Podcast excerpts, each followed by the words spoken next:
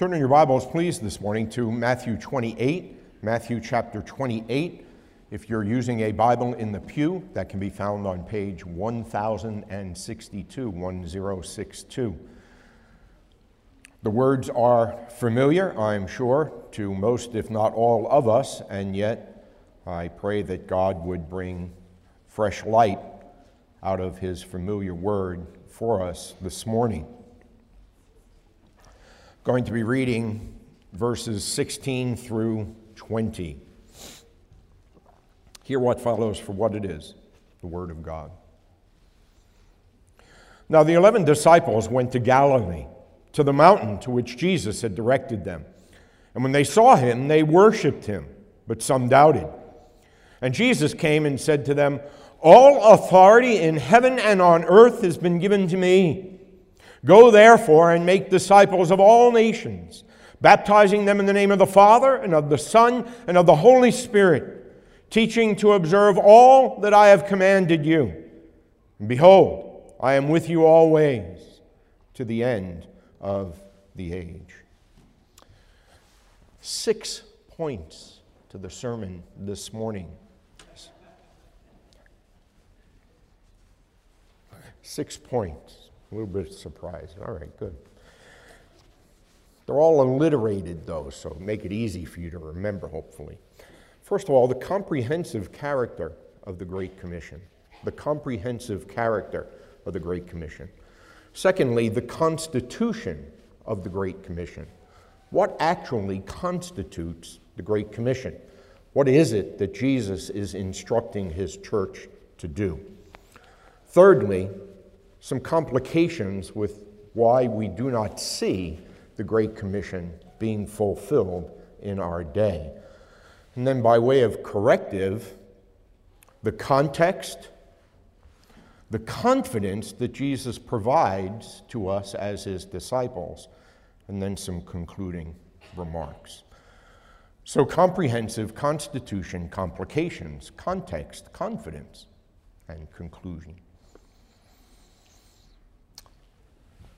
If Christianity depended upon you in the next generation, if Christianity depended upon First United Reformed Church of Chino in the next generation, would there be Christianity in the next generation? You see, that question puts you in the sandals of the disciples as Jesus is speaking to them here. Think of the situation in that day. There are no denominations, there are no seminaries, there are no Christian schools, there are no Christian institutions. You are all there is. And Christ speaks these words to you. You see, you need to take ownership of the Great Commission as if you were the only Christians alive. Christ here sets forth an obligation, not an option.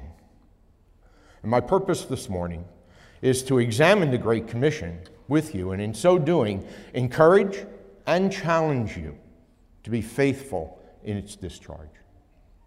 First of all, then, the comprehensive character of the Great Commission. Note the language, the universal language, all the alls in the text all authority, all nations, all things, all ways. It bespeaks the comprehensive character of the Great Commission. The Great Commission aims at the comprehensive application of Christ's authority over men through conversion. Let me say that again. The Great Commission aims at the comprehensive application of Christ's authority over men through conversion. Jesus Christ here claims unlimited authority in every area of life and in every realm, in heaven and on earth. Abraham Kuyper, our forebearer, put it this way with which words with which I'm sure you're familiar there is not one square inch of all creation which God does not say, mine. John Calvin, for example, said this of these words He, that is Jesus, had to hold supreme and truly divine power of command to declare that eternal life was promised in his name, that the whole globe was held under his sway, and that a doctrine was published which would subdue all high seeking and bring the whole human race to humility. Briefly, they were to lead all nations into the obedience of faith by publishing the gospel everywhere, and that they should seal and certify their teaching by the mark of the gospel the comprehensive character of the Great Commission.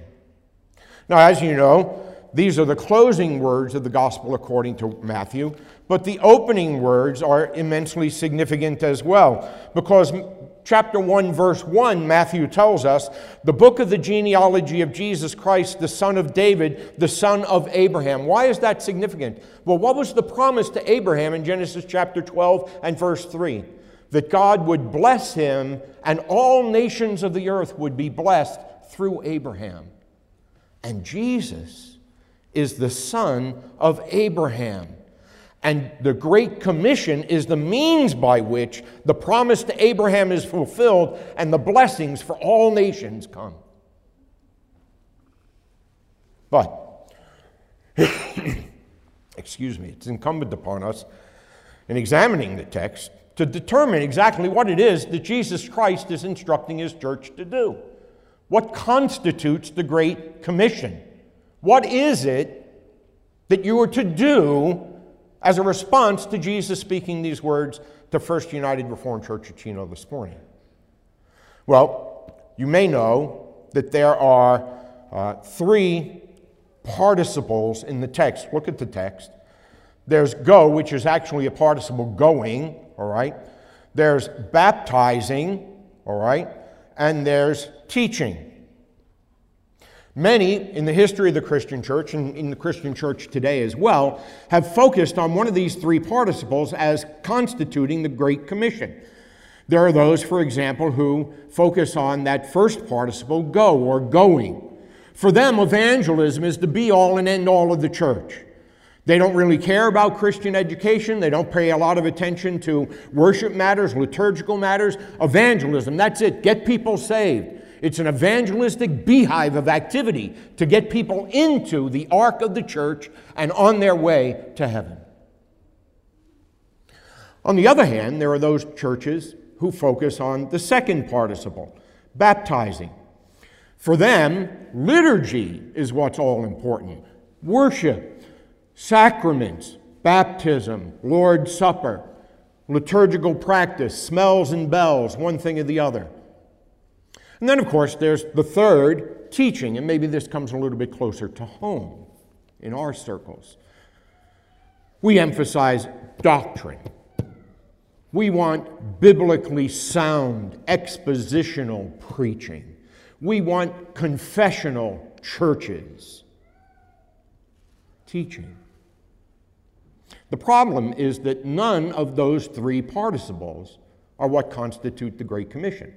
And for whatever emphasis has been laid upon them in various segments of the Christian church in the past or in the present, they're missing the point.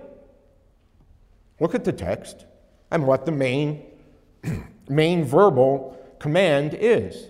The main verbal command is not going, it's not baptizing, it's not teaching, it's make disciples make disciples. That's the main verbal command. That is what constitutes the Great Commission. And that's what he wants you, and that's what he wants me, and that's what he wants his disciples to do. We are to make disciples, disciples making disciples. And the other three participles, going, baptizing, and teaching, are how we are to make disciples. Get it? All right? So let's get straight on what constitutes the Great Commission make disciples and how are we to go about making disciples. We make disciples by going, by baptizing, and by teaching. Now, discipling, how should we define that? Well, I like to put it this way discipling is turning people from sinful rebellion against God to a faithful commitment to Jesus Christ. William Hendriksen, who uh, another won of our forefathers, of a prior day uh, put it this way on this text The term make disciples places somewhat more stress on the fact that the mind, as well as the heart and will, must be one for God. In other words, it's designed to win the obedience in all of life of the disciple. That's what constitutes the Great Commission. Contrary to very contemporary practice promoted in North American evangelicalism today, which is simply to get people to make decisions. We're not to make, get people to make decisions. We're to get people and make them disciples. And how are we to do that? We're to do it by going, baptizing, and teaching. Let's look at each one of those, all right? Now, if you're a very good student of the Bible, you'll immediately recognize that when Jesus says you're to make disciples by going, this is a 180 degree reversal of how he instructed his nation, his people Israel, in the Old Testament as to how they were to relate to the peoples round about them. To explain this, turn with me if you would. Look at Deuteronomy chapter 4. I want you to see this very important point. One which many of us need to understand, appreciate, and appropriate in our practice, in our church lives. In the Old Testament, how did God instruct his people to relate to the peoples out there, the nations round about them? Well, look at Deuteronomy chapter 4, all right, um, in verse uh, 5. See, I have taught you statutes and rules as the Lord has commanded me, that you should do them in the land you are entering to take possession of it. Keep them and do them, for that will be your wisdom and your understanding in the sight of the peoples, who, when they hear all these statutes, will say, Surely this great nation is a wise and understanding people. For what great nation is there that has a God so near to it as the Lord our God is to us whenever we call upon him? And what great nation is there that has statutes and rules so righteous as all this law that I set before you today? So, what is God instructing his people, Israel, to do in terms of relating to the nations and the peoples round about them, out there outside Israel? He says, You are to segregate yourself from those peoples. You are to separate yourself from those peoples. And you are to live according to my word. You are to follow my precepts, my statutes, my word, which I've given to you. And that will be your display to the peoples round about you. And when they see that, they will come like a moth to a flame.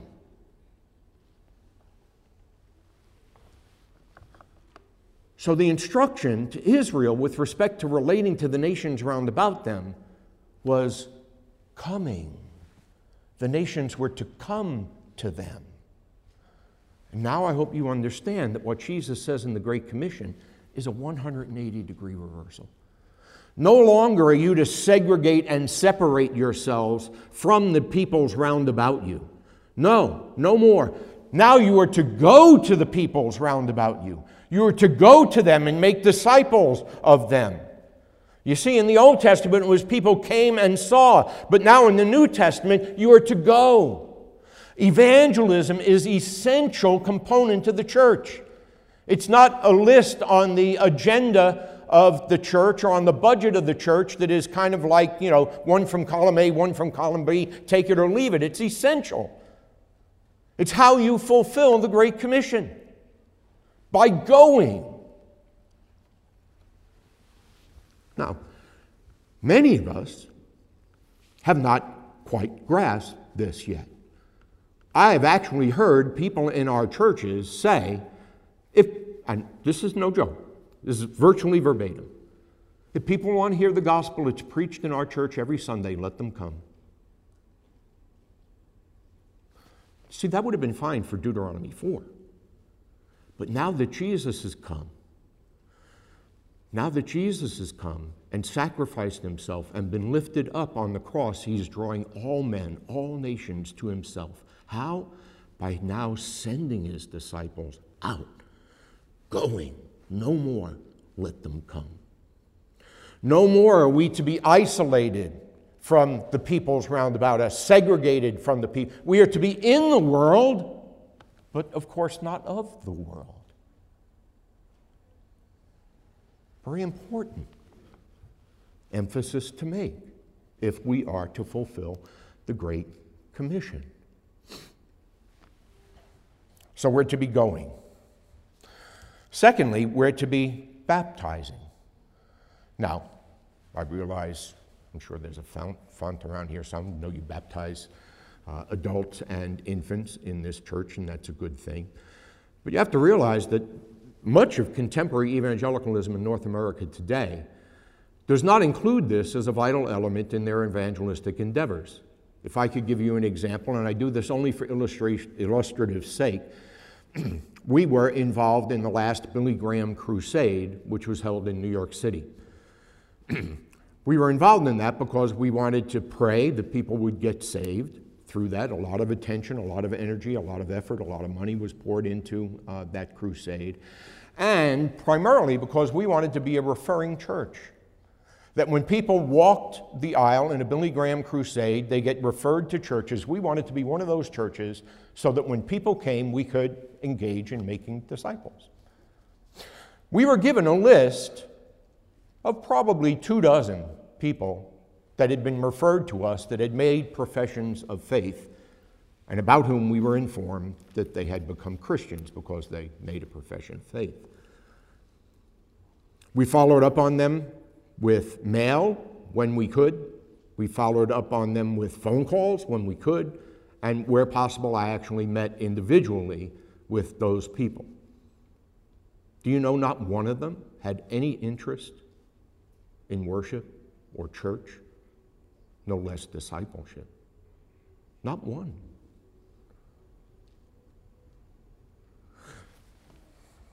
Can I tell you in 1 Corinthians chapter 12, verse 13, you don't have to look it up, but in 1 Corinthians 12, verse 13, we're told that Christians are baptized into the church. And if I could say to you on the authority God's word today, unless and until evangelism results in somebody being baptized into a Christian church, they ought not to be considered Christians. I don't care how many prayers they've said, I don't care how many aisles they've walked. Unless they are baptized into a Christian church, they ought not to be considered a Christian. Now, of course, there are exceptions, thief on the cross, right? But ordinarily, that's how you fulfill the Great Commission. That's how you make disciples. You have to have God's claiming name placed on them. They have to belong to a local body of believers. You can't say, I love Jesus and hate his body. It makes a horrific distortion of the truth of the church. So, going, baptizing, teaching, a little bit closer to home here. Again, in our circles, we place great emphasis on teaching, and rightly so. We are a confessional church. We believe in doctrinal fidelity. We believe that sound doctrine leads to sound living, and that's all true. but notice that the Great Commission is given in educational terms. Christian education is essential. And of course, I suspect I'm bringing ice to Eskimos, right, as I talk about Christian education at a United Reformed Church. Our history, our tradition is when our forefathers came here, they planted a church. The very next thing they did was start a Christian school. So let me turn that around to look at it by way of application, another angle, if I could. You have an amazing wealth of education, those of you that have been raised in the church, this church. You have family altar devotions around the table. Probably never knew a time when you didn't know Jesus Christ as Lord and Savior. You've probably gone to Christian school. You've probably been catechized. You've had faithful ministers present the gospel to you morning and evening, Sunday after Sunday, week after week, year after year. There's no lack of teaching. But let me ask you, what are you doing with all that teaching? What are you doing with all that teaching? I'm sure you know, as good Bible students, that when God provides blessing to his people, it's never intended to be a cul de sac. It's always intended to be a conduit. So that all that teaching, which has been poured into you through Christian parents, through Christian school teachers, through faithful ministers and catechism instructors, it's not intended to be a cul de sac, a dead end, just keeping it all to yourself. It's intended to be a conduit, that you share that, that you give that to others. R.B. Kuiper, in his book, The Glorious Body of Christ, has a very fitting illustration of this. if you know the uh, geography of the nation of Israel, you know that up in the north are the mountains of Lebanon, and the snow on those mountains melts and runs down into the Sea of Galilee. Sea of Galilee is absolutely beautiful. I was there in 1994 with my wife. You go swimming in the Sea of Galilee. It's beautiful, it's crystal clear, it's pristine, it's cold, often very refreshing. The Galilee is kind of the resort area of Israel. And then at the mouth of the Sea of Galilee is the Jordan River. And that runs down through the nation of Israel and empties into the Dead Sea. Dead Sea is a very popular resort in Israel. I remember when we were preparing to go on our trip, they said, Oh, wait till you get in the Dead Sea. You can't sink in the Dead Sea. You float in the Dead Sea. There's so much salt. When I got to the Dead Sea, I put my, in, my foot in the, in the water, and it was just oily, salty, gross water. I said, You float in the Dead Sea. I'm going to take a bath. Now, the Sea of Galilee is fed by melting snow, and it feeds the Jordan River. The Dead Sea is fed, but it feeds no one. Is the contrast stark? I trust it is. Don't be a cul de sac.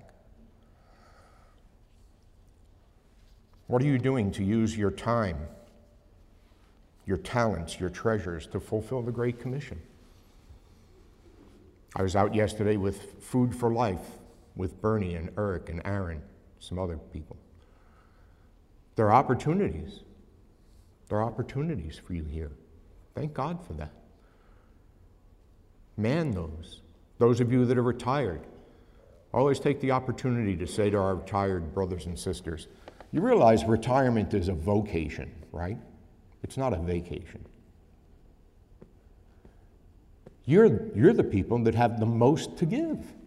The accumulated benefit of all the years are in you. So, what are you doing to use your time, your talents, and your treasures to fulfill the Great Commission? Make disciples by going, baptizing, and teaching. So, what are the complications with why we don't see the Great Commission being fulfilled? Well, there are actually a number of them. I'm just going to mention one for time's sake this morning. I think it's one that's perhaps most prominent in our circles and most worthy of attention and in need of correction. It's that evangelism is something that is limited to ordained ministers. Now, I'll be the first in agreement with our church order, and of course, our Pastor Brad would slap my hand if I got out of order. That we define missionaries as ordained men going to preach the Word of God where a church has not been established. I agree with that wholeheartedly. But what we have lost in our circles somehow is what's referred to as the office of believer. R.B. Kuiper, again, in that book, The Glorious Body of Christ, I commend it to you. It's great devotional reading. Talks about the lost, the, I'm sorry, he calls it the forgotten office, the office of believer. And somehow what's happened is, as church, as people, we do missions by proxy. That is, we pay and we pray for somebody else to tell others the gospel. Now, when it comes to ordained missionaries, that's fine. But your responsibility doesn't end with paying and praying to send missionaries to the field. All these fields represented here this morning. You have an obligation to share the gospel as well. Can I, can, can I tell you what it says in our own catechism? You know, the Heidelberg, where it's talking about the titles of Jesus Christ, it says, Why is he called Christ? And you'll remember the answer because he's anointed with the Holy Spirit to be prophet, priest, and king. And then in its inimitable fashion, the catechism just goes on and makes application of that point. I just love the catechism for its practical, personal, pastoral application on all these points of doctrine. It asks, Why are you called a Christian? You remember the answer? Because I share in his anointing to be prophet, priest, and king. The forgotten office of believer.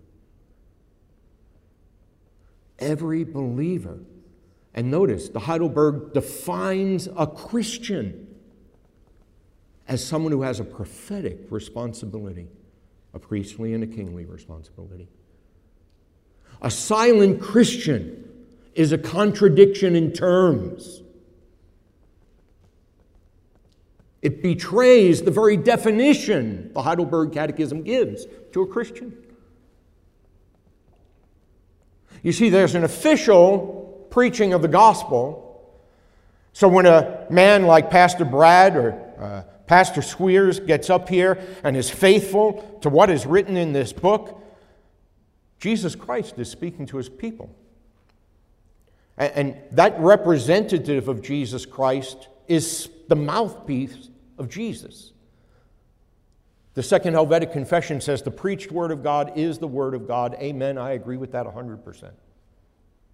But there's also an unofficial, not preaching, but relating, telling, speaking, evangelizing the gospel that every believer has a responsibility for. Then, of course, you get to question and answer 86, right? the beginning of the third section of the Heidelberg Catechism, and it says, Why must you do good works? Remember that? It's a long answer. I'm not going to repeat it all, but it ends with this so that our neighbors might be won to Christ. Isn't that interesting? Notice the perfect balance and harmony of the Heidelberg Catechism lips and life talk and walk. Perfect balance, two, like two wings on a plane, keeps it going in the right direction. That's what a Christian is. I ask people, I used to ask my catechumens this when I pastored in Michigan. I would ask them a professor in a faith interviews, and I would ask them in catechism class. I said, Do you witness to people on your job or at your school? Uh, I witness by my lifestyle. I don't mow the lawn on Sunday. Well, that's good. Did they know why you don't mow the lawn on Sunday? Maybe you're a Mormon. Maybe you're a Seventh day Adventist. Maybe you're just a nice guy. No. I go to church and don't mow the lawn or fix my car or whatever on Sunday because Jesus Christ loved me and gave himself for me. And I love him and want to follow him faithfully according to his word. Lips and life together. We cannot do missions by proxy. we must witness and testify if we are to faithfully discharge the Great Commission. And the Heidelberg Catechism shows us the way. We don't have to go to newfangled seminars or, or whatever. Just open up the catechism, it's right there. Well, look at the text to some correctives that Jesus uh, presents here. Jesus is a loving Lord, isn't he? I mean, he's just so kind to us. Whenever he wounds, he always heals. Whenever he corrects, he shows the way on the straight path, right? Look at the correctives that are found here. First of all, the context. Look at verse 17. When they saw him, they worshiped him.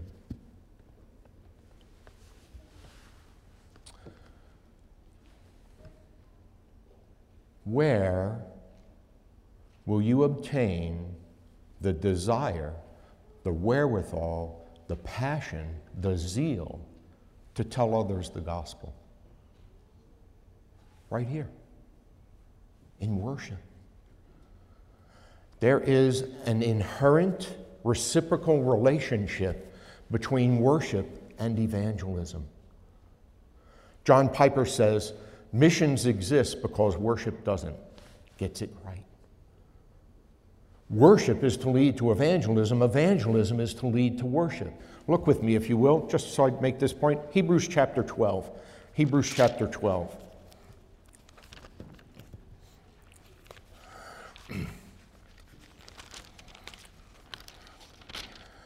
Hebrews chapter 12, verse 22 and following.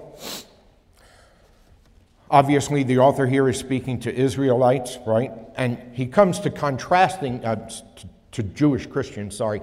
He's contrasting them with the Israelites at Mount Sinai, right? So, verse 22. But you, right? Verse 18, you have not come to Mount Sinai. Verse 22, you have come to Mount Zion and to the city of the living God, the heavenly Jerusalem and to innumerable angels in festal gathering. I love the NIV much better. To thousands and thousands of angels in joyful assembly. Do you realize that's what's going on right now? That there are thousands and thousands of angels here? That's why in 1 Corinthians, uh, Paul says a woman has to have a sign of authority on her head. It's not cultural. He says because of the angels.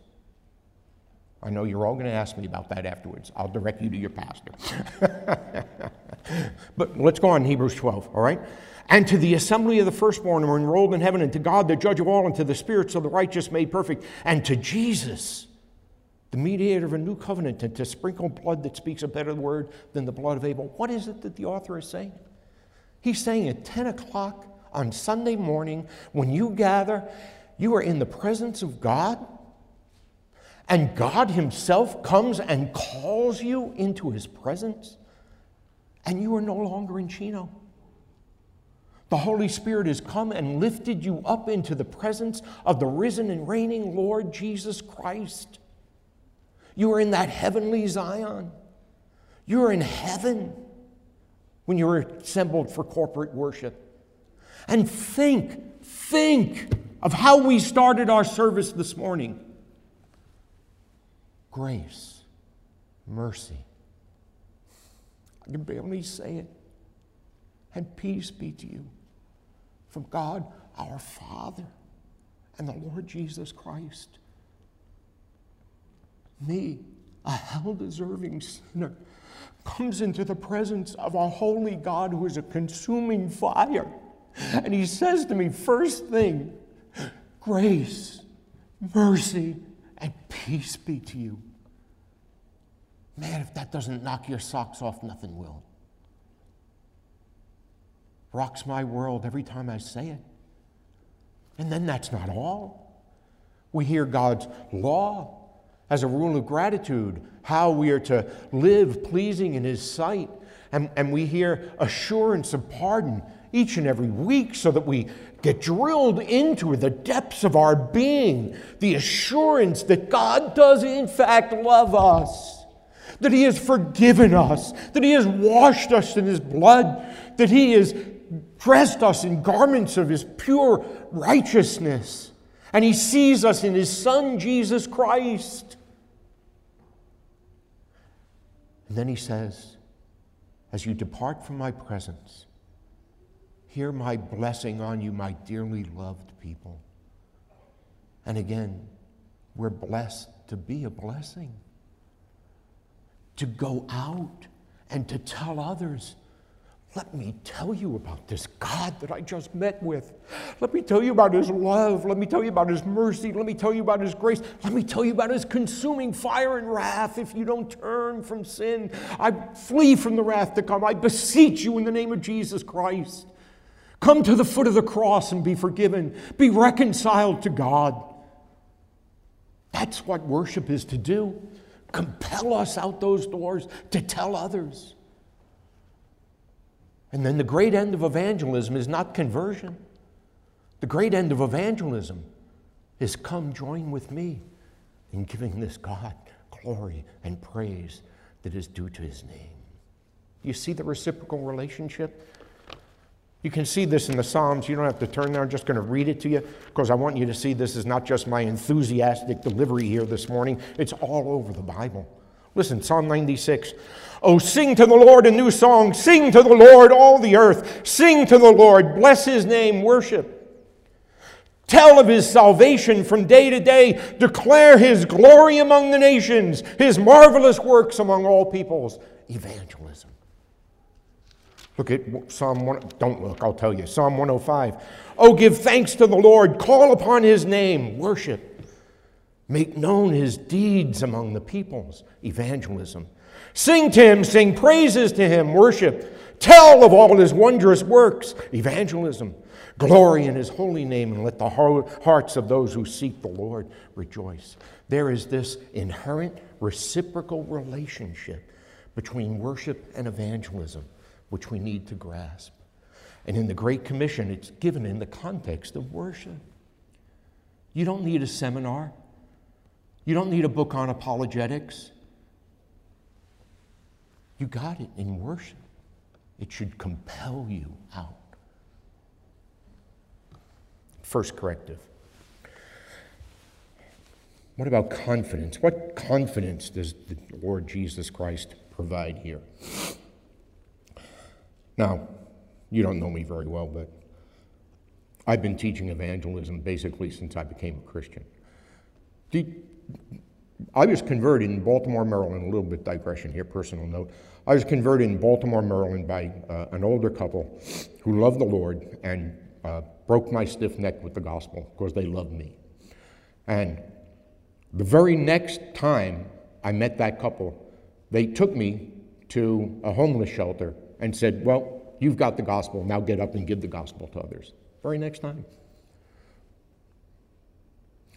And I've been zealous for evangelism for the last however many years, it's 35 years or something, and taught it all over the place.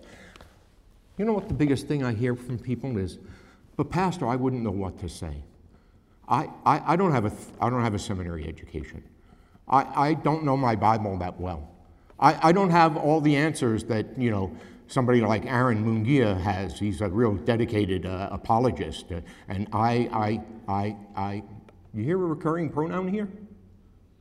I, I, I, I, I, I, I, I, I.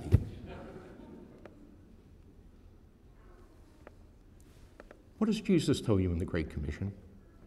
Your confidence doesn't come from you, it's to come from Him. And look at what he provides here his power and his presence. Look first, his power. All authority in heaven and earth has been given to me. Meditate on that for a few thousand years this afternoon before you come back for evening worship. What kind of power is that? It's the power that he provides for you as you go fulfill the Great Commission. In Greek, the words are emphatic, as your pastor could tell you. It's literally given to me. The emphasis standing there is the resurrected Lord who has just conquered Satan, death, and hell. And he declares that he has the authority necessary to do the unthinkable. Do you believe him? That, that has to be your confidence. His power and His presence. Look, look at the last phrase there I am with you always. The word order there is also emphatic. It's I with you, I am in the Greek. Translating loosely, we would say, I myself am with you. I myself am with you. His power and His presence. It's connected to verse 18, right? All authority in heaven and earth. So it's a consequence, right? It's a conclusion to what, having said that. Having declared his authority, he now delegates it. It shows that what would otherwise be absolutely impossible now becomes gloriously possible, yea, an assured reality. You're in the sandals of the disciples as Jesus speaks these words to you. Think. You're a handful of ragtag disciples on the eastern shores of the Mediterranean Sea. The religious establishment has just put your Lord and Savior to death. The political establishment is the Roman Empire. And they're bringing their boom to drop on you as well. And Jesus stands there and says, You see all those nations? Make them my disciples. No, I don't know about you. But if I was there, I know what I would have said, if I can be honest with you. I wouldn't have, probably wouldn't have said it out loud to Jesus, but certainly in my heart of hearts, I probably would have said, Yeah, right.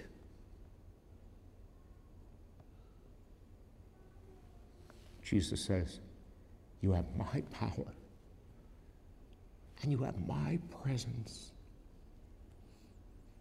Be confident in me and be faithful.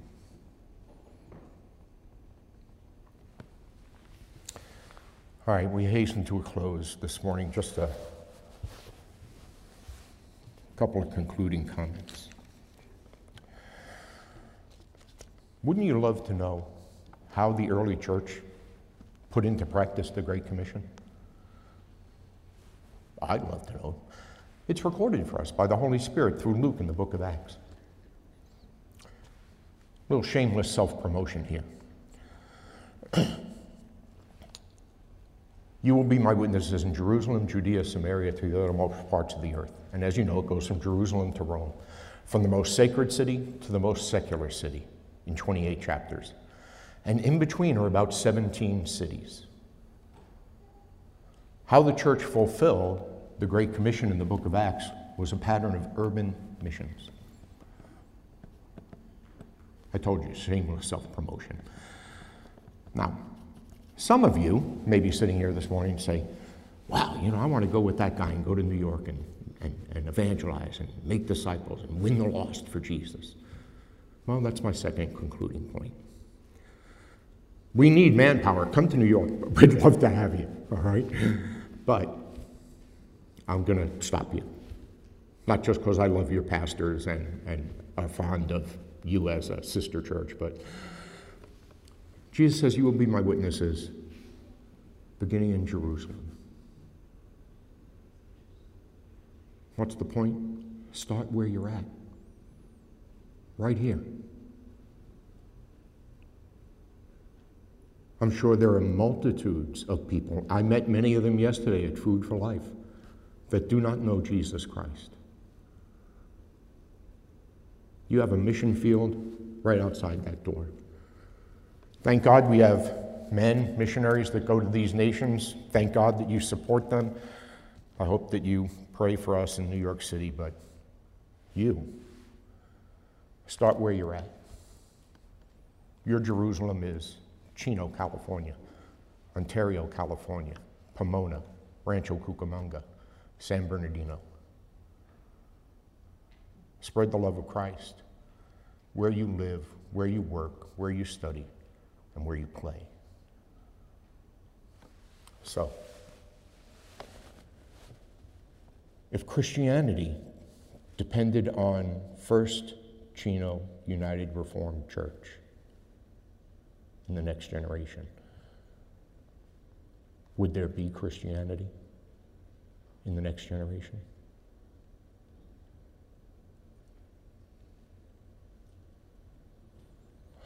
Let's all take a moment to briefly answer that prayer alone with the Lord.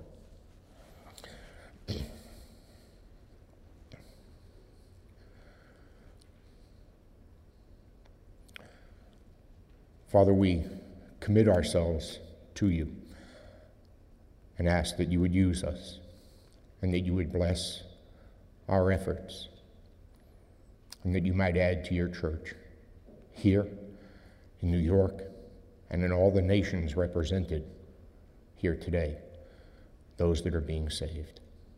And we ask it in the name of and for the sake of Jesus Christ, our Savior. Amen and amen.